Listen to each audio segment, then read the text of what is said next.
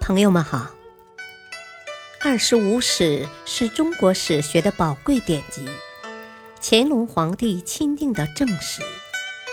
毛泽东一生研读此书。欢迎收听《二十五史》珍藏版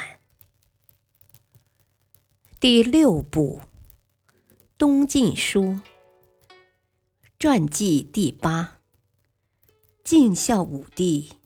司马道子二，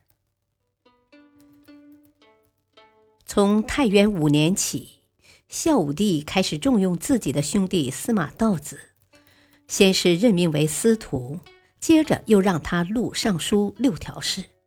特别是东晋军队在太元八年取得了淝水之战的胜利后，谢安的威望达到了顶峰，由此也引起险恶小人的诋毁。其中攻击最厉的，竟是谢安的女婿王国宝。他在道子面前竭力诋毁谢安，鼓动道子挑拨离间，使孝武帝逐渐疏远谢安。东晋的大权逐渐转移到司马道子的手中。孝武帝认为司马道子是自己的同胞兄弟，当然最值得信赖。他把政事交给道子处理，自己则沉湎于酒色之中。不料道子也是嗜酒如命之徒，于是兄弟两人日夜以酣饮为乐，朝政渐迟。嗜酒之外，孝武帝又迷信佛教，花费巨资修建佛塔、精舍，平时亲近的大多为女巫、僧尼。尚书左丞王雅等大臣深感忧虑，上表劝谏，但孝武帝沉溺其中而难以自拔。太元十年，谢安病死，司马道子被任命为都督中外诸军事。谢安已死，道子的权势急剧膨胀，使得孝武帝逐渐对道子感到不安。但他在表面上对道子依然十分忧宠，道子丝毫没有觉察到孝武帝的不满，倚仗着皇上弟弟的身份，骄纵自狂，有时与孝武帝一同饮酒，喝得醉醺醺的，君臣之礼尽废，这使孝武帝更加不快。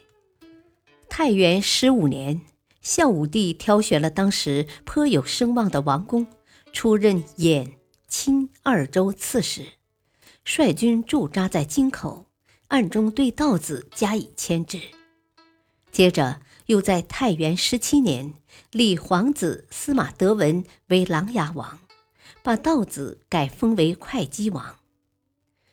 东晋一代，琅琊王有着特殊的地位。晋元帝司马睿即位前就是琅琊王，此后的皇位继承人大多位居琅琊王，因此孝武帝将司马道子由琅琊王改封为会稽王，无疑标志着其地位的下降。然而，司马道子丝毫不加收敛，不仅动用巨资为自己修缮府邸。而且听任心腹卖官鬻职，聚敛财富。孝武帝对司马道子更加厌恶，但碍于皇太后的面子，不忍心废黜道子，于是提拔了自己亲信的王公、殷仲堪、王氏、王雅等人，把他们安排在朝廷内外的重要职位上，用以防范道子。司马道子也不甘示弱。把王国宝等人引为心腹，兄弟二人各自结党，亦无手足有爱之情。只是由于太后时常从中劝解，加上中书侍郎徐邈的劝说，兄弟间的争斗才没有进一步激化。孝武帝照旧把政事交给司马道子，自己则照旧在宫中嗜酒好色。以致昏醉的时候多，清醒的时候少，大臣们很少能见到他。当时后宫有个张贵人，虽然年近三十，却最受孝武帝宠信。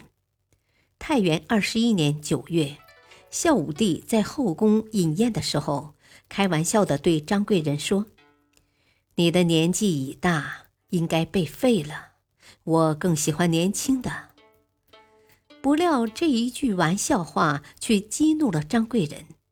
到了傍晚。张贵人趁孝武帝喝醉沉睡的时候，指使婢女用被子蒙住了孝武帝的头，把他活活的闷死了。沉迷于酒色的孝武帝竟然死于他最宠爱的贵人之手。当政的司马道子也竟不追究罪人。司马道子出生三百六十四年。卒年四百零二年，字道子，简文帝司马昱的幼子。司马道子幼时以清静淡然得到谢安的称赞。咸安二年（三百七十二年）七月，简文帝临终前，道子被封为琅琊王，年仅九岁。由于他是孝武帝的同母兄弟。而且又深得太后的宠爱，因此逐渐受到重用。太元元年（三百七十六年），孝武帝亲政，道子便被任命为散骑常侍、中军将军。太元五年，在一帮阿谀奉承的公卿大臣的鼓吹下，道子又被晋升为司徒。他再三推辞未就。然而，孝武帝正想利用同胞兄弟增固皇室权威，以巩固自己的地位，因而，在太元八年，又让道子录尚书六条事，这是古代官制名，就是参录、分录尚书事之意，总揽了尚书省的权力。感谢收听。下期播讲三，敬请收听，再会。